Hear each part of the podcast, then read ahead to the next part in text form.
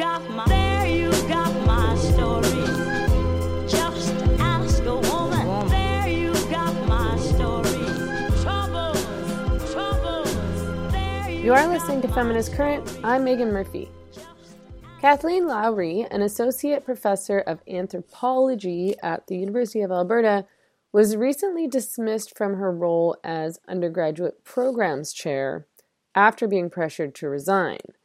She has very good reason to believe this was due to her views on gender identity ideology.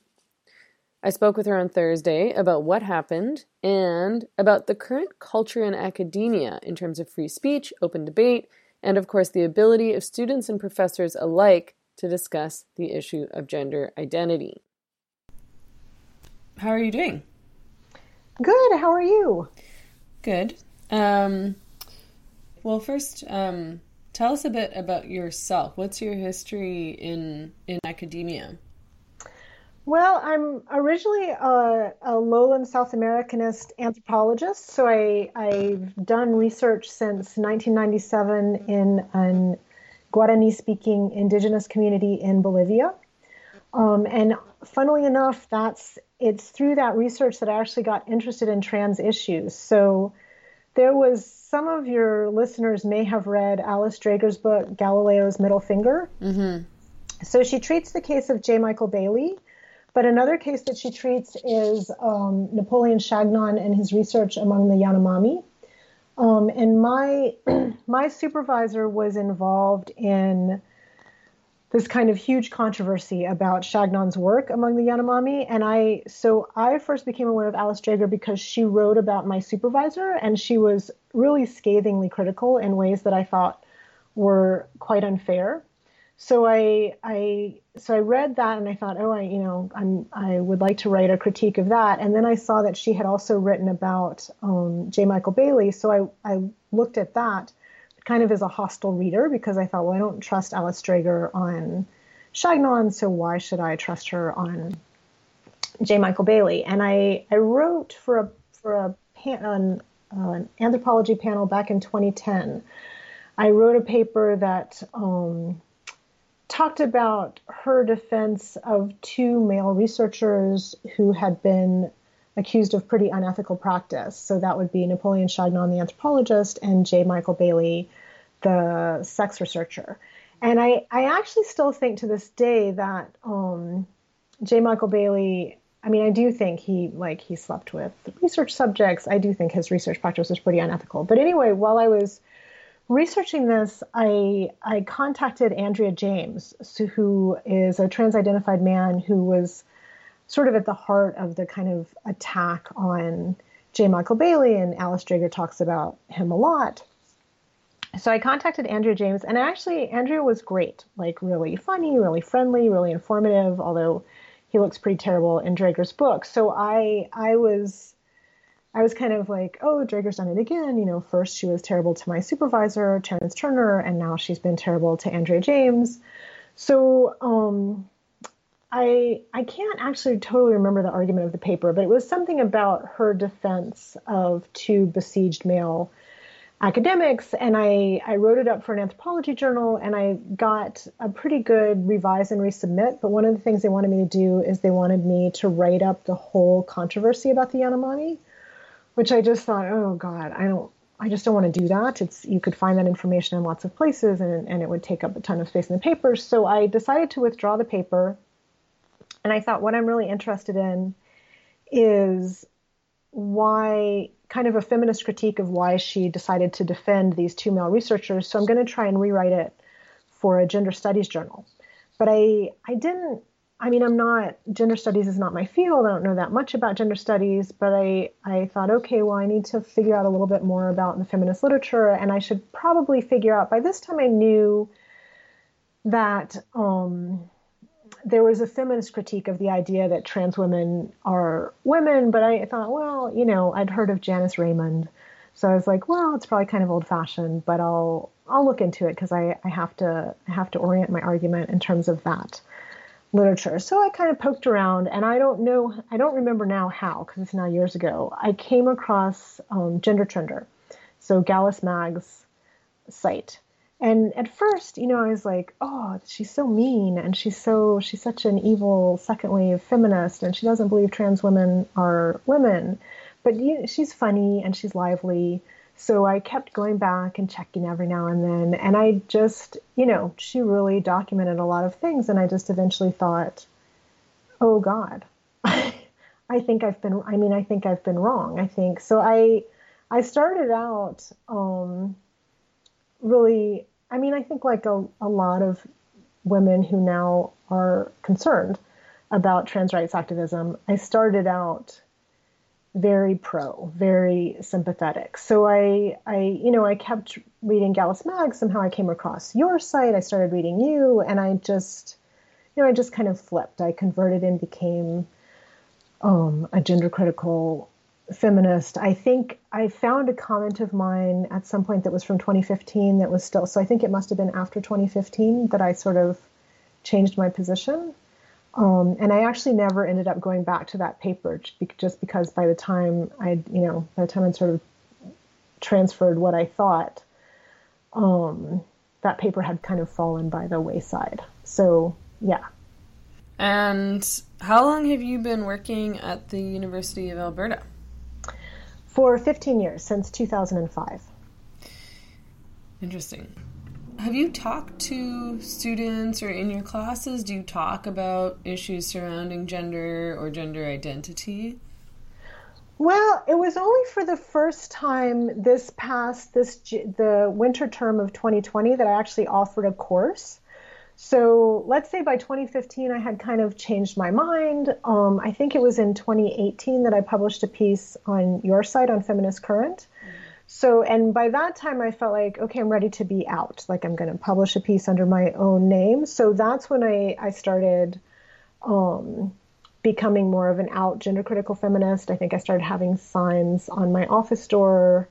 I don't know, 2018, 2019, something like that. And I also had become, because you know, I really feel that gender critical feminism gave me sort of a second education. So one of the other things I became interested in was just the literature in second wave feminism generally. So I started accumulating this reading list of things I wanted to read um, that had sort of fallen out of the canon in anthropology. So I, I eventually had a reading list that I felt like, oh, I think this would make a pretty good course. So I put in, you can apply to teach these sort of special topics courses. So I said I wanted to teach a special topics course. It got assigned in winter 2020. So that's when I, um, yeah, I designed the course. The course started in January 2020. And I began by saying to students, look, you're going to read a lot of stuff in this class that is really out of fashion. And you're also going to read some towards the end of the course because it was a little bit chronological. What was the course? It was called Anthropology of Women. Okay. So, um, you know, feminist theories of a lot of second wave feminist literature, feminist theories of human evolution, of um, stuff like goddess art, which I had always been taught in graduate school, was you know it was ridiculous to think that it had anything to do with matriarchy. And then I went back and read Maria Gimbutas, and um, yeah, she's in this really satisfying way. It turned out to be right about a lot of things, and I just started to think, oh, I think know, it wasn't just about gender critical feminism, it was about this whole body of scholarship that somehow across the 80s and 90s got just totally pushed out of the academy. So the course was we're going to read that stuff and specifically the, the subset of that stuff that relates to anthropology. But then the last section of the course included recent stuff on gender, gender critical feminism, just because I think once you've read an account of how second wave feminism got kind of pushed out of the academy, you can kind of see what it is gender critical feminists are on about. But anyway, I told students at the beginning, I said, look, you're going to read a lot of stuff that's that's out of fashion. You're going to read stuff that's controversial. You don't have to agree with me, but I I think that it's value. This I think you'll find real value in reading this literature that is not is really not going to be taught elsewhere at the university. So and that course, I have to say, um, went really well. So even students who at the end of the course still thought trans women are women, they they really found a lot of value in the material in the course. So I don't I don't think any of the issues I've had with students have come from students in that class. And I haven't specifically taught gender critical feminist stuff in other classes just because I teach, it doesn't come up. You know, I teach introductory anthro classes where um, you're giving a broad overview of the discipline. I teach economic anthropology, South America, kinsh- kinship and future incarnations. It might come up, but it just wouldn't wouldn't be really a natural fit in a lot of the other classes I teach. Can you tell me? You mentioned you started putting some signs on your door. Can you tell me about those signs? Right. So I just, um, you know, I I think like many women in Canada, especially after B- Bill C16 was passed, I just started to feel more and more upset. So um, the signs were, I'd say, mostly quotes from gender critical feminists. Like I had one from Sarah Ditum for a while. I had, after Magdalen Berns died, I had a picture of Magdalen Berns and her famous Be Brave speech. Um, I had a quote about, like, if you call me cis, that presumes that I accept, you know, that I'm comfortable with all the things attributed to um, feminine womanhood. So stuff. I mean, there was nothing that was like, "Law, trans people are terrible." It was more um, sort of pithy, gender critical statements. Right. And did you get reactions from students about these signs and quotes? Um, no, I mean, not directly to my face. I did in the fall, I got called into my department chair's office and she said, Have you got a transphobic sign on your door? And this probably would have been around the time Magdalen Berns died. So I'm guessing it probably would have been the Magdalen Berns and the Be Brave speech. And I said, Well, you know, no, I don't think it's transphobic, but you can go and have a look and see what you think. And, and so she, I don't know if she went and had a look or not, but she didn't say how to take it down. Um, but so I, I was aware that um, students were complaining at that point. Okay, and so uh, the big thing that that's happened recently is that you were asked to resign as associate chair of undergraduate programs for the Department of Anthropology. Um, can you talk a bit about that? You know, was I mean, first of all, of course, we want to know what happened there, but was there any kind of lead up or build up where there was sort of some controversy brewing around you? Well, there was, but I was not aware of it. So I knew I knew that some people had complained about the sign on my office door, but I was sort of just carrying on my life. I I started teaching my course, although the early part of the course was like Elaine Morgan and the aquatic ape hypothesis. It was nothing to do with um, gender critical feminism. But my I I definitely knew there was some students who just were like not friendly to me, you know, like they didn't really want to say hi in the hallway. So, and I thought, oh, it probably has something to do with it. But at any, at any rate, my department chair called me in and said, listen, this has been going on for months and you have a right to know about it. So there have been a lot of complaints and um, we we just think this is like not good for the department. And and once you're associate chair it's not just about you and your opinions. Like you also have to think about the good of the department. And students have been going around and saying telling other people not to major in anthropology because you're the undergraduate programs chair. Um, and she also said that i somebody had said that i discouraged students from organizing a pride event which was definitely not true so i said listen i, I didn't discourage anybody from organizing a pride event i do have gender critical views I'm I'm not gonna like I'm not I'm not ashamed of those views, so I'm not gonna resign because of them. But you all can dismiss me. It just but I I feel like if there's something that I've done that's wrong, um, then you should say like, hey, you did this wrong thing, and then we'll I'll either say, oh, you got me, or or oh no, I didn't. So like the pride event thing that that just wasn't true. Um, so yeah, so the upshot of the conversation, I said, look, it, it feels a bit McCarthyite, like you're being, you're asking me to resign because of my views, so you can dismiss me, but I'm not going to resign. Mm-hmm. Um, that was the end of that conversation. And then about a week later, I got called into the dean's office. We we had sort of a similar conversation, at the end of which I said, there was a meeting that I had to go to the next day if I was still undergraduate programs chair. And I said, Well, am I still undergraduate programs chair or am I not? And she said, Yes, you are. So you have to go to that meeting tomorrow. So I said, Okay. Um, and then a couple weeks later, I got an email saying it's not it's not in the best interest of the department for you to continue serving, so um, you're dismissed. And I wrote back and I said, Can you just can you tell me why? And she wrote back and she said, No, I don't think it would be productive. Um, I had I had audio recorded both of those conversations with my chair and my dean with their permission. It wasn't secretly.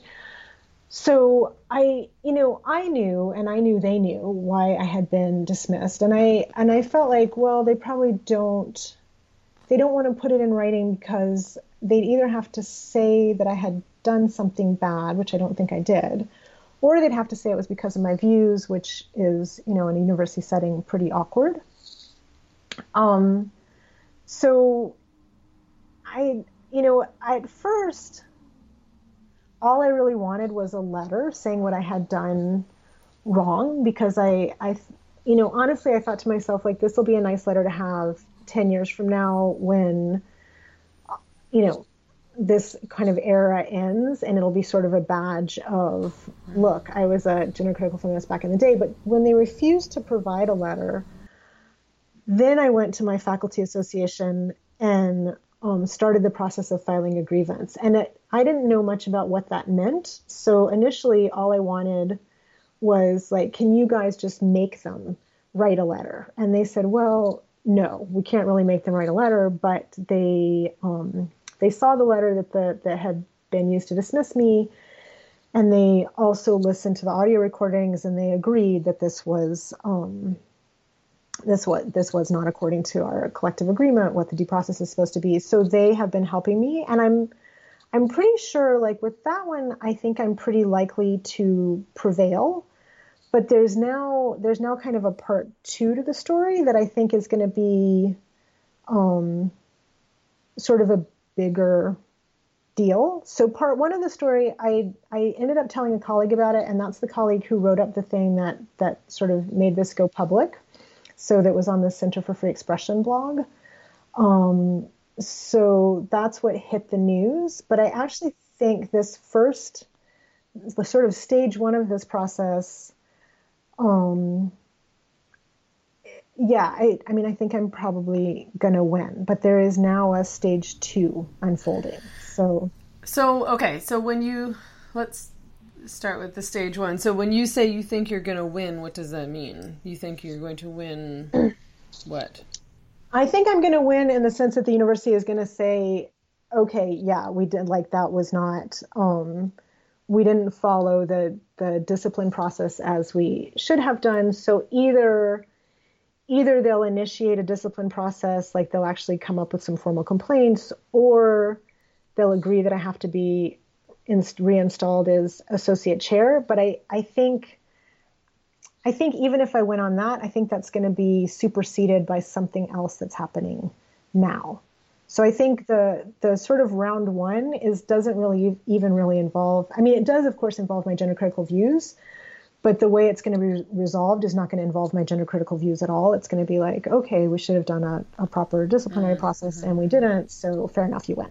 Right. Um, yeah. Okay, so what's what's going on now? What's what's the second phase that's okay, happening? Okay, so so the second phase that's happening now is once this became like a big news deal, um, students and some colleagues started to go through all of my social media history. And I always comment under my full name because I am a professor who has the protections of tenure, so I feel like that's important. And particularly, they've started um, searching through Spinster. So you you know, Spinster is like gender critical feminist Twitter.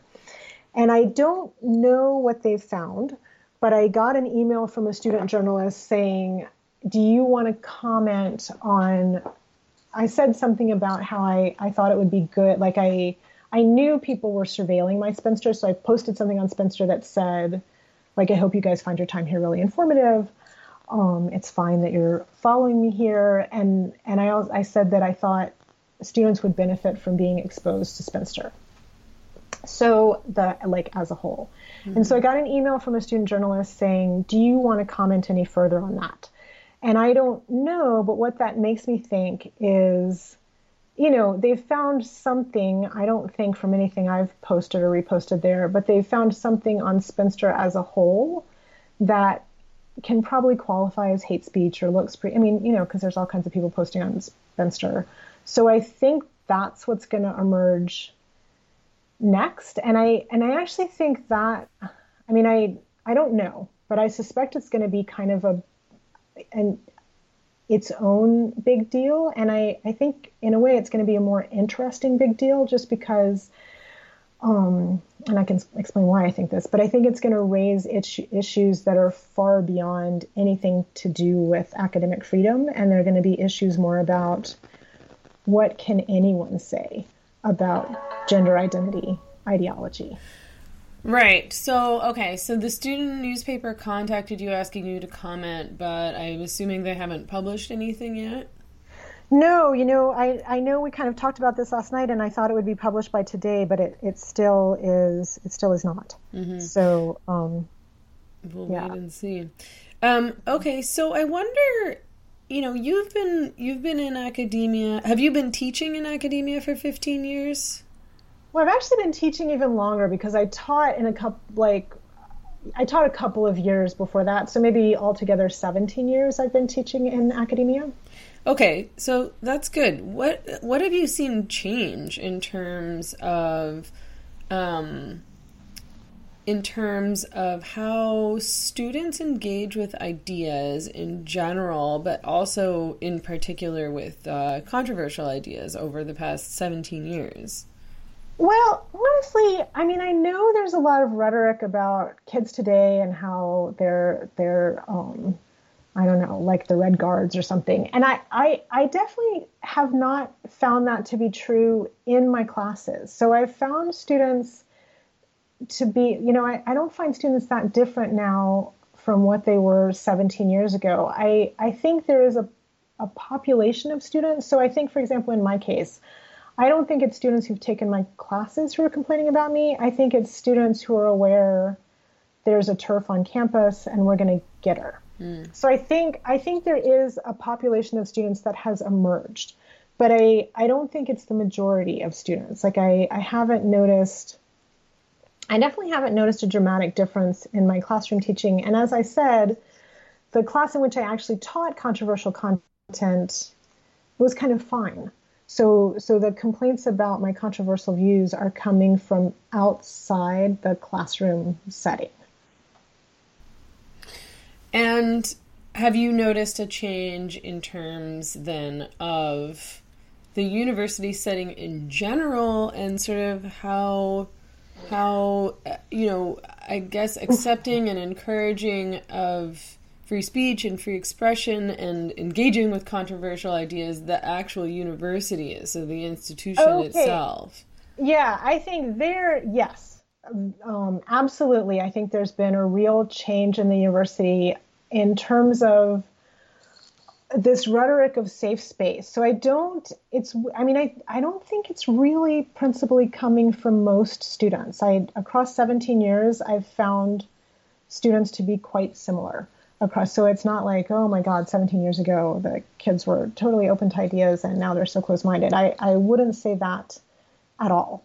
Um, but in terms of university policies and university rhetoric, um, which I do think influences some students quite a bit, there has been a real shift and definitely the emergence of the idea of safe spaces. I has really been very marked across the time that I've been uh, involved in universities as a graduate student, as a as a teacher, and I, you know, as as with trans activism, I would say this is something that initially I was sympathetic to. I'll give you an example. I remember reading. Uh, this was years ago, but there was some philosophy blogger, and he was talking about how great it was to use abortion as an example of sort of moral dilemmas when he was teaching his philosophy classes. And I remember thinking, oh, you know, in, if you teach large classes, there are going to be some young women who've had abortions, but they're not going to want to expose that. So you're not you think you're having an honest conversation, but you're not really having an honest conversation. And so I like, oh, that's so gross. And and I think then if somebody had said, oh, like in order to have safe spaces, you shouldn't you shouldn't give abortion as a kind of example of a moral controversy, I probably would have agreed. Um, but as with other things, just seeing the sort of creeping way, it it changes the it it changes. I don't think I don't know pedagogy exactly, but maybe who feels empowered in the university. And although I would have thought that the notion of safe spaces would have made the university kind of a you know, I really believe the rhetoric that it would make the university kind of a more exciting place to be because it wouldn't be dominated by these bombastic old guys holding forth on abortion. Instead, it's just, it's kind of proliferated a number of many domains of untouchable topics. And, and so it hasn't, it definitely has not had the impact that I would have imagined for it, say, 15 or 20 years ago.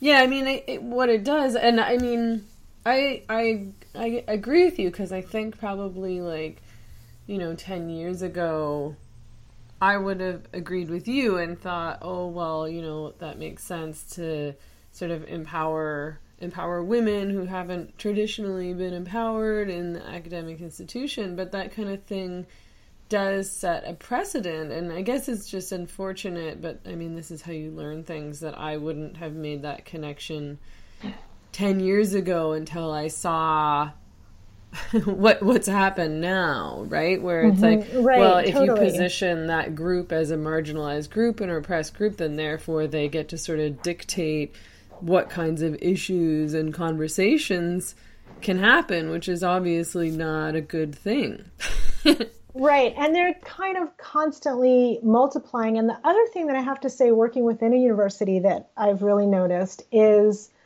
I, 10 or 15 or 20 years ago, I would have thought of these things as kind of grassroots initiatives. So it's like women in the classrooms who are speaking back to the bombastic male philosophy professor who wants to hold forth about abortion. And I would have thought, oh, yeah, I'm all for that.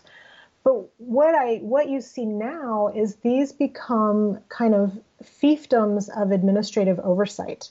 So it really increases um, and empowers administrative control over the university. So apart apart from any effect, I mean, it does have an effect on the intellectual life, but it's it's kind of the the most powerful people in the university who are wielding these rhetorics most forcefully. So it's not it's it's not like the the kid from a racialized background who who is the first in his family to go to university who's who's operationalizing the safe space rhetoric. It's really administrators who are increasing their control over how the university runs, who's allowed to work there, um, what they're allowed to do. So it's it's it's ended up I mean, as so many things, you know, you, you think it's going to be awesome and it it ends up in the way it ends up playing out is in very different hands than maybe the the hands you imagined it was going to be in.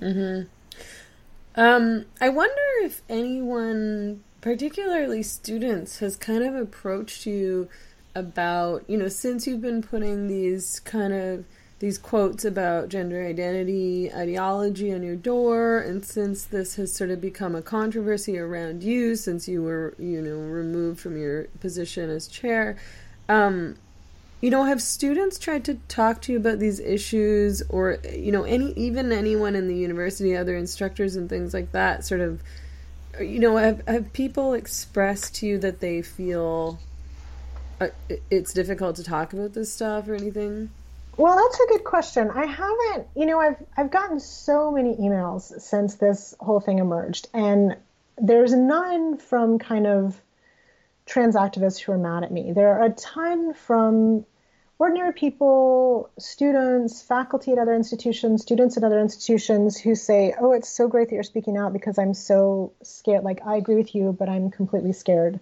to say it." And I've also have had students at the U of A come and tell me that. Like I I've I think that this, you know, I think the gender critical feminist perspective is correct, but I would be slaughtered if I said so out loud. Um, and I think they're, I think they're not wrong to be paranoid. I mean, I, I think that, and I think when, especially when administrations kind of choose sides on, we're creating safe spaces. Well, a safe space for one student is not a safe space for another. So definitely gender critical students, the university feels like a very dangerous place for them. So I, I think universities make prom are making promises about we promise to provide a safe space that they can't there's no way there's no way they can and there's no way they should uphold that promise. I also you might have a follow-up question, but I also have one funny story about the one negative email I've gotten, and literally it was the only one. Mm-hmm. Um, so the only negative email was not from. Oh, and I also got an email from a gender critical trans person. So that was interesting as well. But the one negative email was this guy who wrote me this long rant that um, kind of sums up to how delighted he is that a feminist like me is sort of like my middle aged carcass is being scavenged by the the rising generation of politically correctness. Like I'm I'm getting what I deserve. So so that was yeah. I thought I don't know. I found that a bit entertaining. But that's the that's actually the one the only uh, the only critical email I've gotten. Mm-hmm. I mean, yeah, it's interesting because I most of the feedback that I get privately, so in conversations with people one on one or via email, um, is overwhelmingly positive and supportive. Mm-hmm, but of course, mm-hmm. if you look online, if you look in the sort of public domain, it would as, appear as though no one agrees with me. I'm the only person in Canada who thinks these horrid thoughts about women being real things, and, right, right. everybody yeah. hates me, and I'm a terrible person. Yeah, well, I don't know if you've um, ever crossed, come across the notion of preference falsification. It's a, I think his name is Timur Kuran. He's a sociologist. He wrote about, he wrote about several cases, but one of the cases he wrote about was, I think it was like the Soviet Union or someplace, where, and I'm not sure this is from his book, but I've heard this phrase before, that there's the stage where everyone knows the system is corrupt but no one is saying it. Like everyone privately knows the system is corrupt. And then he's like, the system changes when, and I'm, it might not be him, somebody says this. Everyone knows that everyone knows. So, and I think what's really, I can see why people are frightened to kind of come out. On the other hand, it really prevents that next stage of, because each person thinks thinks they're more alone than they are. I've definitely experienced this with students because students, because they won't speak up, they think I'm the only gender critical student. And I, I'm in this weird position where I feel like since they've told me this privately, I can't out them to one another. I can't be like, well, that guy over there and that woman over there and that one over there. So I have to keep their secrets about, but, but it's, everyone thinks they're more isolated than they are. So you can't get to the, like right now, I mean, not everyone knows, but many people know that gender critical feminism is quite sensible. But it's we're not yet at the stage where many people know that many people know. Or maybe they do. I mean i don't know. Maybe they they must know if they read your your site but yeah. but yeah. I mean well i always wonder about that too because it's like i mean while while i say you know like the feedback and the emails that I get and stuff like that. And when you talk to people one on one, people get it and it's overwhelmingly positive and supportive, but people are scared to say stuff, just like, you know, similar to your experience. Mm-hmm. But then mm-hmm. at the same time, of course, like there's people in my circles who have, you know, ostracized me or friends who've kind of forced my friends to choose, like, you know, you have to choose me or her. And often they're oh, people wow. that don't know me very well, but I have had some like semi close friends like bail on me and and you know, out of pressure from their again, from their friends or, you know, or whatever. They just think maybe they don't understand the issue and they genuinely think that what I'm saying is wrong and hateful somehow.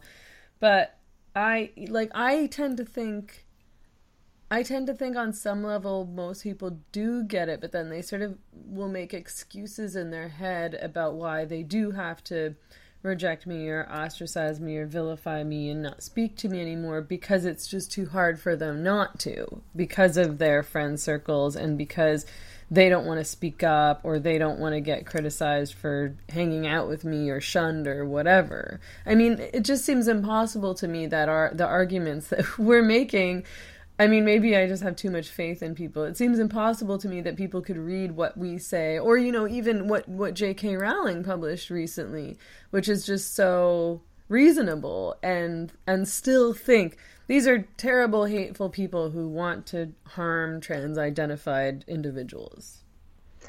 Yeah, no, I, I completely agree with you, and it's something I, I think about a lot as well. Um, I you know there's there's that expression that that they said people in um, feudal Russia would say like, oh, if only the czar knew what was happening, like if he knew how we were being abused. Like people had this belief that it's we're only being oppressed because the czar doesn't know our situation, but he he would be so enraged if he knew how we were being treated. And I sometimes have this kind of very pessimistic sense that I think as gender critical feminists, we we so often say this, right? That there's so much support for our position. If you did a referendum across Canada, I think we would win in a landslide. And I think all that's true, but I, th- I think, I don't know. I don't, at this point, I'm not sure how much hope we can attach to it because I think that's been true for a while. And what we don't control, we might have, we might have a lot of public support, but what we don't control are institutions. So we don't, we don't, we certainly don't control the university. Look what's happened to me. We certainly don't control media. You know, I was, I was kind of desperately trying to out myself as a gender critical feminist by sending letters to the Edmonton Journal, and they would just never get published. Um, so we don't we don't control the university, we don't control the media, we don't control politics. You know, you you can write we write these letters about how we think Bill C16 is bad, or or you know we're opposed to Bill C8, and it doesn't. It just seems to bounce right off them. And I think I think people are right to be scared because other people can offer you solidarity, but they they can't offer you a job. You know, they can't and and definitely the institutions all of the important institutions in society are controlled such that it's not a joke. You really will suffer if if you step out of line. So I I that's I don't have I, I wish that I, then I would have this nice turnaround where I'd be like and here's what we should do about it. But I, I I don't know what to do about it but I I feel like our sense that most reasonable people you know if you look at the articles about me on the national post there's like 400 comments that are all like we can't believe the university is getting somebody in trouble for saying biological sex is real. Um, and I and I think it remains to be seen in terms of my sort of phase two, once these student journalists turn up whatever they're going to turn up about me, um, and I'm sure going across all of Spinster, there's got to be some horrible stuff there. Well, is is my being a professor is that going to save me? And so, um, on the one hand, I guess I, I feel like, well, it's bringing attention to this issue, but will I end up being kind of a uh, an example of like, look how we string up gender critical feminists when we get the opportunity. So, so yeah, mm-hmm. I don't mm-hmm. know. I used to when I maybe two years ago, I constantly had this sense of like, oh, this whole thing is about to collapse under the weight of its own contradictions. It's got to, you know, it's another six months at the most. And now, two years along, um, I'm I'm less optimistic. I don't know. Is that mm-hmm. bad? Are you are you less optimistic, more optimistic, the same? Uh, I mean, I I sort of feel like in ten years we're all gonna look back on this and feel embarrassed, and that no one who supported it and threw us all under the bus is going to admit that they were wrong and that they participated because it will be so obvious that this had such horrible repercussions, probably related to a bunch of trans-identified people suing surgeons and doctors who pushed them down this path towards right. destroying their lives and bodies and promised them things that they cannot have. Um, but I also, I mean, I think you make a really good point around the fact that you know the majority of the population does agree with us and and thinks this is all crazy or would think this was all crazy if they knew. I'm sure there's plenty of people who don't realize what's going on. Um, but that the institutions are completely controlled by people who support trans activism and gender identity ideology. Obviously, the left and liberal um, politicians and parties, um, you know, every you know all all government institutions every single one of them any city institution any like federal province run institution um, academia and the media is totally controlled by you know these activists and this activist driven narrative so it, it is it right. is hard to figure out what way to, what to do. I mean, I always just say like the more of us who speak out because I want to sort of normalize this and I want people to realize, you know, we're not the minor we're not the minority. We're not some like fringe group. We're just saying basic things that the majority of the population throughout the world knows and agrees with. Right. Yeah, I mean, I think you're absolutely right. I I just the the what you were saying about institutions and I think the seductions of being on the side of of this kind of politics are so powerful though because I, I know I've sat in at this point many many university sessions where somebody who makes I mean I'm not exaggerating between two hundred thousand and six hundred thousand dollars a year like somebody who's in central administration really is is banging on about um, their support for marginalized people. And they're you know you think it's it's it's such a source of power. Um, and so we shouldn't be surprised that it's been seized upon by people who are justifying their powers so I, I think that's a large part of its appeal to politics i mean I, I think it's i think it's true that there's a lot of fun and there's a lot of money behind it and all of that but i also think it has some inherent qualities that make it really attractive to um, managerial elites within institutional settings because mm-hmm. you have to justify like why do you have that power and are you serving the public and then you can sort of say oh i you know do you not see that i'm speaking on behalf of the most marginalized in our population and i this i this is um, to go back to, to the part two of what's happening to me and trolling through Spinster to find whatever there is. You know, I, I um, we talked about this a little bit uh, last night when we briefly spoke, but I one of the things that I think is is one of the most powerful but also most dangerous kinds of civil disobedience is mockery and laughter. So one of the things that I'm sure they've found on Spinster is one of the things that, that people do on there relentlessly is they mock gender identity claims, right? And they and they mock the rhetoric of gender identity. And on the one hand, this is in for you know, for me, this is kind of dangerous because people are going to be like, "Oh my God, look at how mean they are." On the other hand, I I think there's this maybe I'm wrong, like I'm not a political strategist, but I feel like this is one of the only possibilities for kind of puncturing the incredible self righteous hubris that one sees again and again and again and again. And and there's I you know if we if if we can't if we can't make fun of it, we're we're we're sort of disarming ourselves in a way. Because if you if you're reverential in the way you they demand you be reverential, the conversation is over. Because there there are all these sort of I mean it's it's like a religious orthodoxy. There's all these these um, sort of creeds and mantras, and if you if you try to engage those creeds and mantras politely, you've already ceded a tremendous amount of the territory.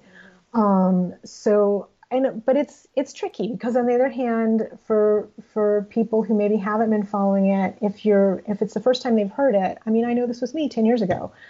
Um, it sounds persuasive. So if somebody, if a gender critical feminist is like in response, I I don't know. I, I think about this. I don't I don't know what the right answer is. I almost wish that I could read empirical case studies of past political struggles. What did they use? Did they use humor? Did they use? But I I'm not sure we've ever faced um, a time when power has cloaked itself in in this discourse of marginality. Like I'm making $400,000 a year, but I'm acting on behalf of these very vulnerable people. And so I'm just going to steamroll you with my virtue.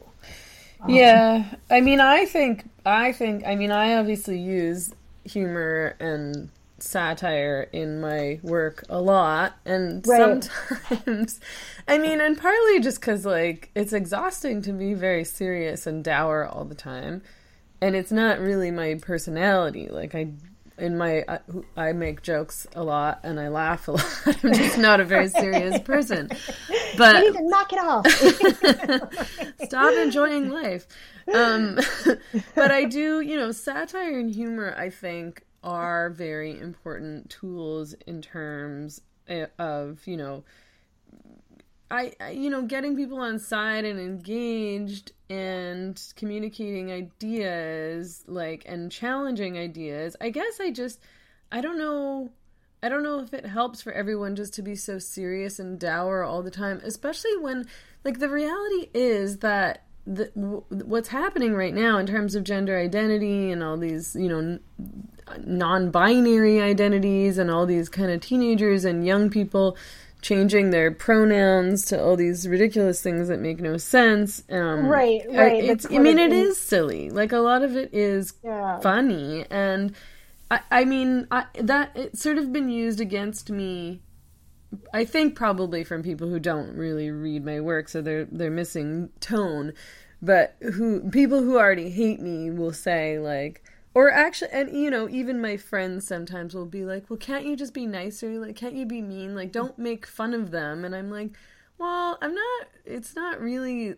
It's not mean spirited. It's just that some of this is silly. Like these like 21 year old guys parading around in these like, you know, royal outfits and announcing that they're different and special from everyone else because they have a bunch of piercing and they've dyed their hair and they're wearing a skirt and you know i like i i just right. it's hard it's it's hard to take those kinds of people seriously especially when the whole world watches and thinks you know this person is is being ridiculous and taking themselves too seriously. Like everyone should have humor about it. You shouldn't take yourself so seriously. No one should take themselves so seriously, right. in my opinion. And actually, no, I mean you're so because that is one of the key features of this discourse is it is incredibly self-serious. So it's it's this reverence about I mean, you know, the gender critical part of gender critical feminism is we're critical of gender. We we think it should be um, sort of it's the problem. You need to abolish it. You need to not you need to not have this sort of reverent attitude towards it. And so it's the encounter of this incredibly po-faced, serious, and I, I think, you know, I think some people are into Titania McGrath is great at it. I don't I don't know if that appeals to everyone or if or if everyone gets it, but it's it is hard to know how else to combat it because if you try to be if you try to match it serious for serious i don't you know i don't know but maybe, maybe there is a way to match it kind of serious for serious I just don't want to be so serious all the time. And I think, you know, like, I think, it, it, you know, I don't know, for some people, probably like really serious debates and really serious issues, like, they don't want anything to do with because they're like, oh, this is no fun. This is tiring. Just like, leave me out of this. Like, right, you know, right. this debate is so toxic already that I think mm-hmm. people are kind of like, I just don't want anything to do with any of these people, you know, or right, what, whatever they see online. I did want to talk to you about about um, before we ended. and we've been on the phone for a little while here, so I do want to let you go. But um, at some point, um, the the equity, diversity, inclusion policy at the University of Alberta passed in May. Um, I wonder if right. you can tell me a bit about that. Well, it's funny. I was actually just thinking about that, so that's a great question to end on. I, you know, I this is one of the, I was the only faculty member on the general faculties member general faculties council to vote against it. A couple of students voted against it, but I was the only faculty member. Um, and I I was concerned at the time about just the way that inclusion, although it sounds amazing, is used in really disciplinary ways towards um, gender critical feminists. But I also think there's some other kind of absurd uh, consequences of this policy. So the policy, one of the things the policy says that in in hiring everywhere in the university going forward, if you have two equivalent candidates for any position, it could be a professor position, it could be a staff position. Um, if they're equivalently qualified, you should fi- you should hire the one who's um, more historically underrepresented. So they're trying to promote um, and they're trying to diversify the university and promote historically underrepresented populations. Now, I, you know, I, I am supportive of that, but I think because gender identity is included on the list on an equal standing, actually, sex doesn't appear anyway, but on an equal standing with things like um, indigenous people, disability, I, I'm just envisioning a scenario where if you had two equivalently qualified candidates, and one was an Indigenous woman, and one was a person who identified as non binary and used they them pronouns. Just in terms of historical underrepresentation, well, since that identity didn't even exist five years ago, it's much more historically underrepresented. But in terms of any kind of sense of historical justice or where the left once upon a time was headed, that's you know that's that's kind of ludicrous that those two things would be considered on the same basis. So I, as much as this kind of again clothes itself in the history of social justice and the language of social justice, I mean this is not original insight, but it's it's so regressive and its consequences are so regressive and and I don't know how to make people see that. I th- I think you're right that in 10 years everyone will agree with that that but of course we have to live through the in between, right? So so many terrible regimes fall, but but a lot of people get shot along the way. So you just don't want to be one of the ones who who doesn't get to make it to the to the happy resolution 10 years later. Yeah, and I guess I mean in 10 years I don't think that the problem will be resolved in academia. It might even be worse because all this stuff will have been institutionalized and I don't know how you kind of back backtrack. And I mean and also so much is changing right now in terms of how universities function and how classes are taught. And you know they're treating students as customers essentially. You know neoliberalism mm-hmm. has has fully taken over. And so students have a lot of power in sort of an odd way. I mean, I don't know what it's if it's like this so much in Canada, but my mother works at a university in the U.S. and uh, you know instructors and profs are sort of beholden to students because the evaluations determine whether or not they're rehired. Um, this probably wouldn't apply to people who are, are tenured, but of course, tenured positions are few and far between nowadays. So it, you know, and that impacts grades because, of course, if you give a student a bad grade, they're going right, to be unhappy right. and give you a bad evaluation.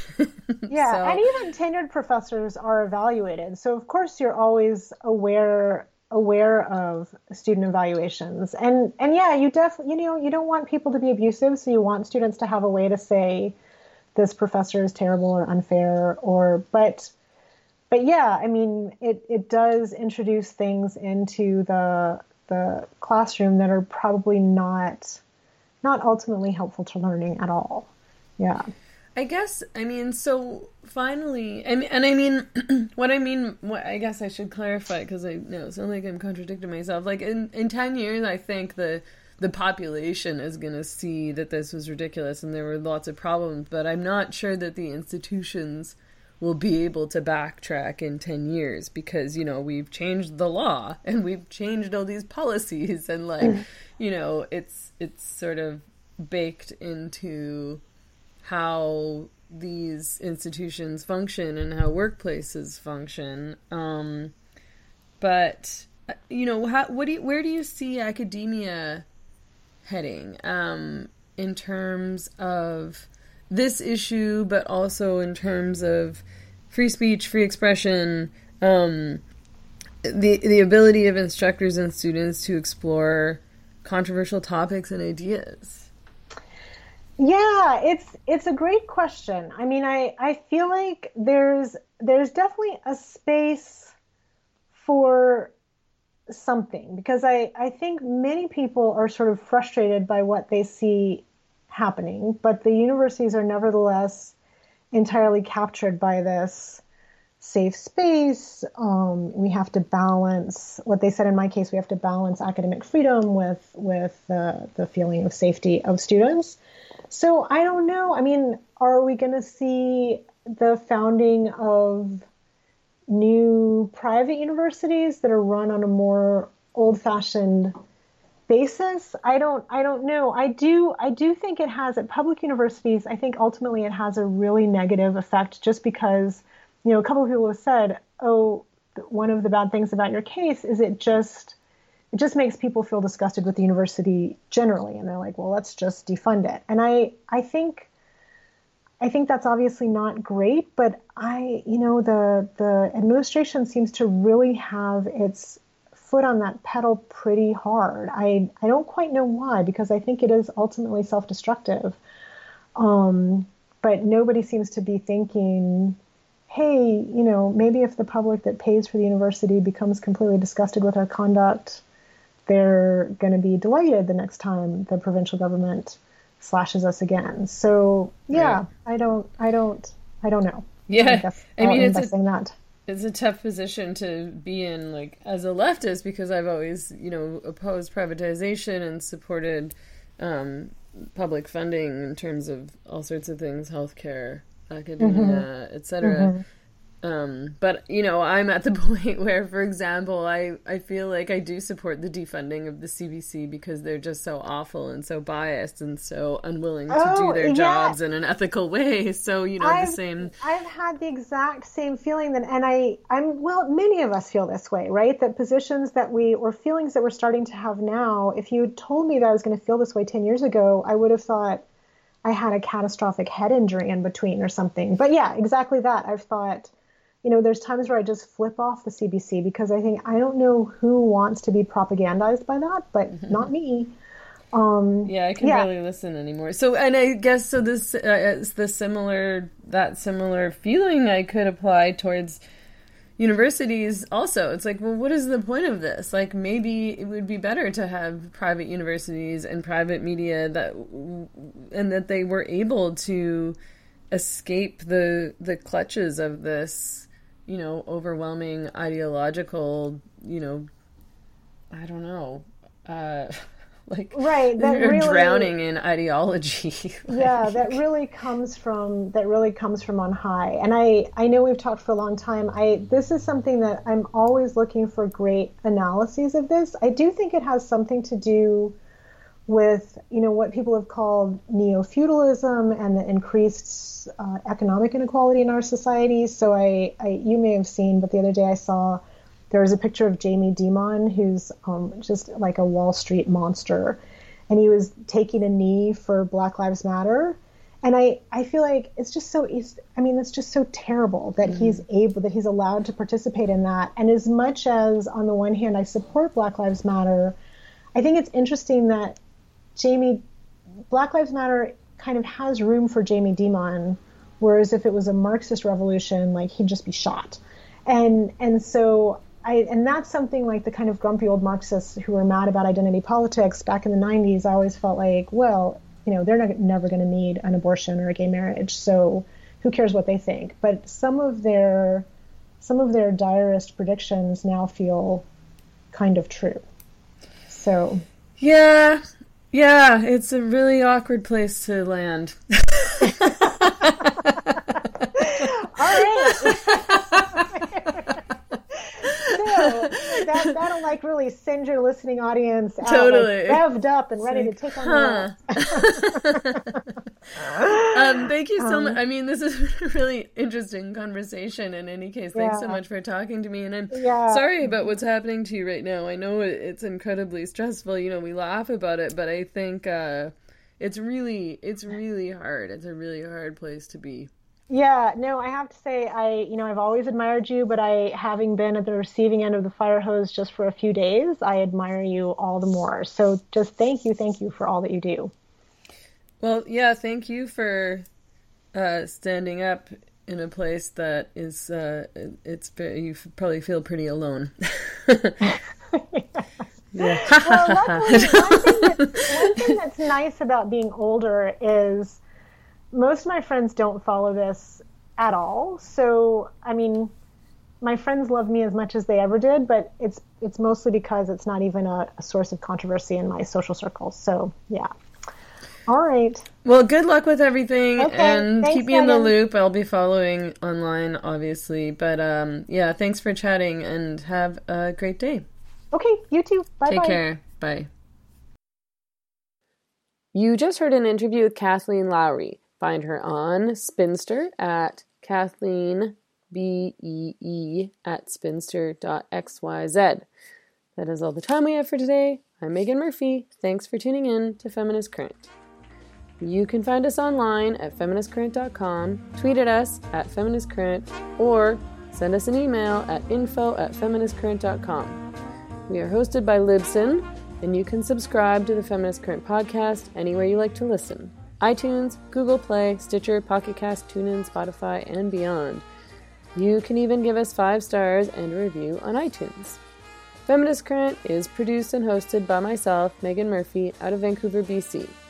If you enjoyed this podcast, consider making a donation to support our work. Just visit feministcurrent.com and click the donate button.